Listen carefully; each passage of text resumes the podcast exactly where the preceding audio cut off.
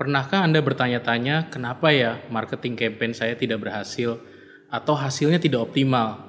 Ada banyak penyebab kegagalan pemasaran. Saya akan membahas 10 alasan yang sering saya temui menjadi penyebab marketing failure. Saya Iwan Setiawan dan ini adalah analisis.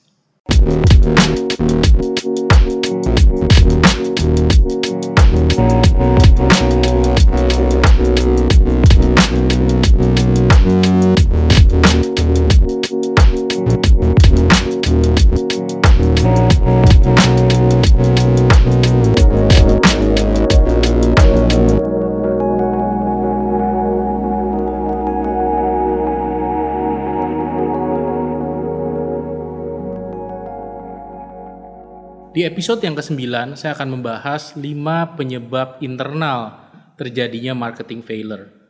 Karena internal, ini disebabkan adanya konflik yang terjadi di dalam organisasi perusahaan itu sendiri, bukan karena faktor eksternal. Sedangkan di episode berikutnya, saya akan membahas faktor-faktor kegagalan yang sifatnya eksternal.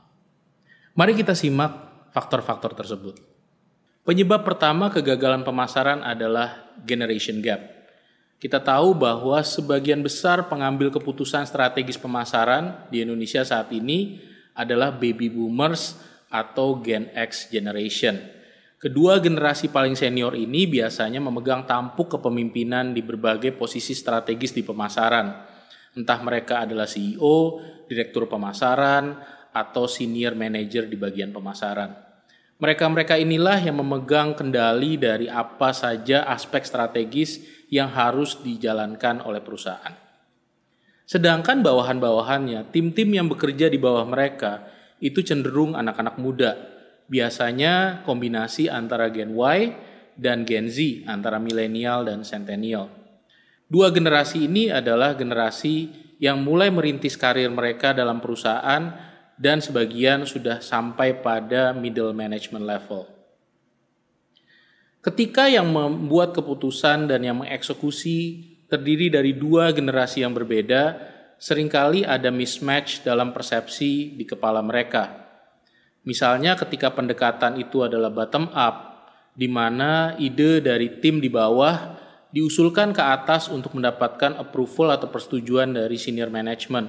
Biasanya ide dari anak-anak muda cenderung sangat kreatif dan ekstrim, dan sering kali ketika diusulkan ke atas, banyak senior management yang kaget dengan ide-ide tersebut. Karena mereka kaget sering kali tidak mendapatkan persetujuan dan itu yang membuat segmen segmen tim di bawahnya menjadi kecewa dan putus asa.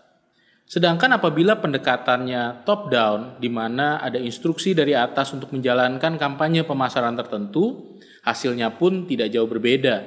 Seringkali ide-ide yang diluncurkan oleh senior management adalah ide berdasarkan pengalaman mereka di masa lalu. Pengalaman-pengalaman mereka yang mereka rasakan ketika mereka merintis karir mereka di awal. Dan karena pengalaman-pengalaman tersebut sudah 10 sampai 20 tahun yang lalu, sering kali ide-idenya adalah ide-ide yang outdated atau ketinggalan zaman. Dan ketika diinstruksikan kepada tim di bawah untuk menjalankan, Seringkali tim di bawah kaget dan heran kenapa ide yang sangat jadul itu diusulkan untuk dilakukan lagi. Inilah yang menyebabkan akhirnya pendekatan pemasaran yang dilakukan sifatnya adalah kompromi yang menyenangkan kedua belah pihak, mengakomodasi keinginan bos-bos di senior management sekaligus ada aspek-aspek kreatif yang tetap mengakomodasi keinginan segmen-segmen yang lebih muda. Sehingga karena pendekatannya cenderung kompromi, hasil yang dihasilkan dari kampanye tersebut biasanya tidak optimal sama sekali. Inilah penyebab pertama kegagalan di pemasaran. Penyebab kedua adalah adanya konflik antara marketing dan sales. Marketing kita tahu adalah sebuah pendekatan yang fokus pada pembangunan merek dalam jangka panjang, sedangkan sales fokus pada penjualan dalam jangka pendek. Karena perbedaan pola pikir inilah, maka banyak terjadi konflik di antara keduanya. Karena pemasaran berfokus pada penjualan di masa depan, mereka banyak menciptakan ide-ide produk baru, meluncurkan produk baru ke pasaran, sehingga produk life cycle-nya bisa mereka manage dengan baik. Tetapi di sisi lain, tim penjualan fokus berjualan hanya pada produk-produk yang menurut mereka mudah dijual karena kinerja mereka diukur dalam jangka pendek. Jadi mereka hanya peduli untuk menjual produk-produk yang memang sudah laku di pasaran dan biasanya produk-produk baru tidaklah mudah untuk dijual. Banyak tim penjualan enggan untuk menjual produk baru karena mereka harus mempelajari kembali produk knowledge dan harus memperkenalkan dengan susah payah kepada pasarnya mereka. Demikian ketika tim marketing meluncurkan produk baru misalnya, tim sales biasanya enggan untuk mendorong produk tersebut ke pasar. Jadi tim marketing pun akan mendapatkan hasil yang tidak optimal. Banyak ide-ide mereka tidak berhasil meningkatkan penjualan karena meskipun sudah bisa mengattract atau menarik perhatian dari pasar, tim sales tidak mendukung dengan adanya aktivitas penjualan yang mumpuni. Dengan adanya konflik antara marketing dan sales inilah biasanya sering terjadi kegagalan dalam peluncuran produk baru dan dalam kampanye peluncuran yang mendukung produk baru tersebut. Penyebab yang ketiga adalah adanya konflik antara marketing dan finance. Banyak orang pemasaran beranggapan bahwa marketing itu lebih seni daripada sains. Karena lebih seni maka sifatnya kualitatif. Kita tidak perlu mempelajari angka-angka. Di sisi lain, finance adalah sebuah disiplin yang sangat-sangat kuantitatif. Orang finance berurusan dengan angka setiap hari. Segala keputusan dalam sisi finance harus bisa didukung dengan angka-angka. Mereka harus bisa mendapatkan bukti-bukti untuk bisa mengeluarkan spending tertentu. Sehingga ketika orang pemasaran mencari budget atau anggaran pemasaran dan mengusulkan kepada tim finance untuk mendapatkan persetujuan, biasanya tim finance meminta apa bukti bahwa aktivitas pemasaran ini bisa menghasilkan sesuatu secara finansial. Tim marketing karena fokus pada hal-hal yang kualitatif biasanya kesulitan untuk menjawab pertanyaan finance tersebut. Mereka biasanya berdalih bahwa ini adalah untuk pembangunan merek jangka panjang dan segala sesuatu yang sifatnya jangka panjang sulit diukur saat ini. Dan mereka bilang bahwa yang kita bangun bukanlah aktivitas yang menghasilkan langsung impact ke penjualan secara finansial, tapi fokus pada sifatnya abstrak seperti brand equity. Dengan adanya persepsi seperti itu, biasanya orang finance cenderung enggan untuk memberikan anggaran yang cukup besar kepada tim pemasaran. Dengan demikian, biasanya anggaran yang diberikan adalah anggaran yang pas-pasan dan karena pas-pasan tim marketing biasanya struggling untuk bisa memanfaatkan untuk bisa menghasilkan hasil penjualan yang optimal. Dengan adanya konflik antara marketing dan finance karena adanya perbedaan persepsi inilah sering kali muncul kegagalan pemasaran.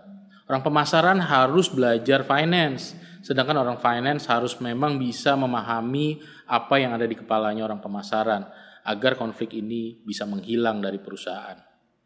Penyebab yang keempat adalah adanya marketing inersia atau keengganan untuk beradaptasi dengan hal-hal baru. Cenderung stuck pada hal-hal yang itu-itu saja. Biasanya orang pemasaran ketika sudah sukses dengan satu strategi tertentu, mereka akan stick dengan strategi tersebut sampai bertahun-tahun. Karena ketika tidak salah, buat apa diganti? Persepsinya adalah segala sesuatu yang sudah kita temukan key success factornya atau faktor yang bisa mempengaruhi kesuksesannya, maka kita tidak perlu mengotak-atik lagi. Inilah yang disebut sebagai marketing inersia. Fokus pada hal-hal yang sudah menciptakan kesuksesan di masa lalu. Padahal saya selalu bilang bahwa kesuksesan di masa lalu tidak sama dengan kesuksesan di masa depan. Karena pasar sifatnya dinamis dan selalu berubah, marketing harus selalu beradaptasi dengan dinamisme tersebut. Seringkali banyak perusahaan yang sudah sukses di masa lalu atau pemasar yang secara individu sudah sukses di masa lalu dengan pendekatan pemasaran mereka cenderung enggan untuk bereksperimen dengan hal-hal baru karena mereka tidak ingin merusak tatanan yang sudah mereka ciptakan selama ini. Inilah penyebab gagalnya pemasaran dengan adanya kecenderungan untuk terus melakukan hal yang itu-itu saja, maka audiens akan melihat kampanye pemasaran sebagai sesuatu yang membosankan dan tidak ada inovasinya. Dengan demikian tidak ada dorongan untuk mencoba produk-produk baru atau merek-merek baru karena dirasa pendekatannya sama saja dengan pendekatan-pendekatan di zaman dulu. Penyebab yang kelima adalah yang saya sebut sebagai marketing miopia. Miopia seperti kita tahu adalah rabun jauh. Kita kesulitan melihat sesuatu yang jauh, tetapi tidak masalah ketika melihat sesuatu yang dekat. Marketing miopia artinya banyak perusahaan atau pemasar fokus hanya pada sesuatu yang terlihat di depan mata mereka secara jelas, sesuatu yang sifatnya jangka pendek dan bisa diprediksi dengan mudah.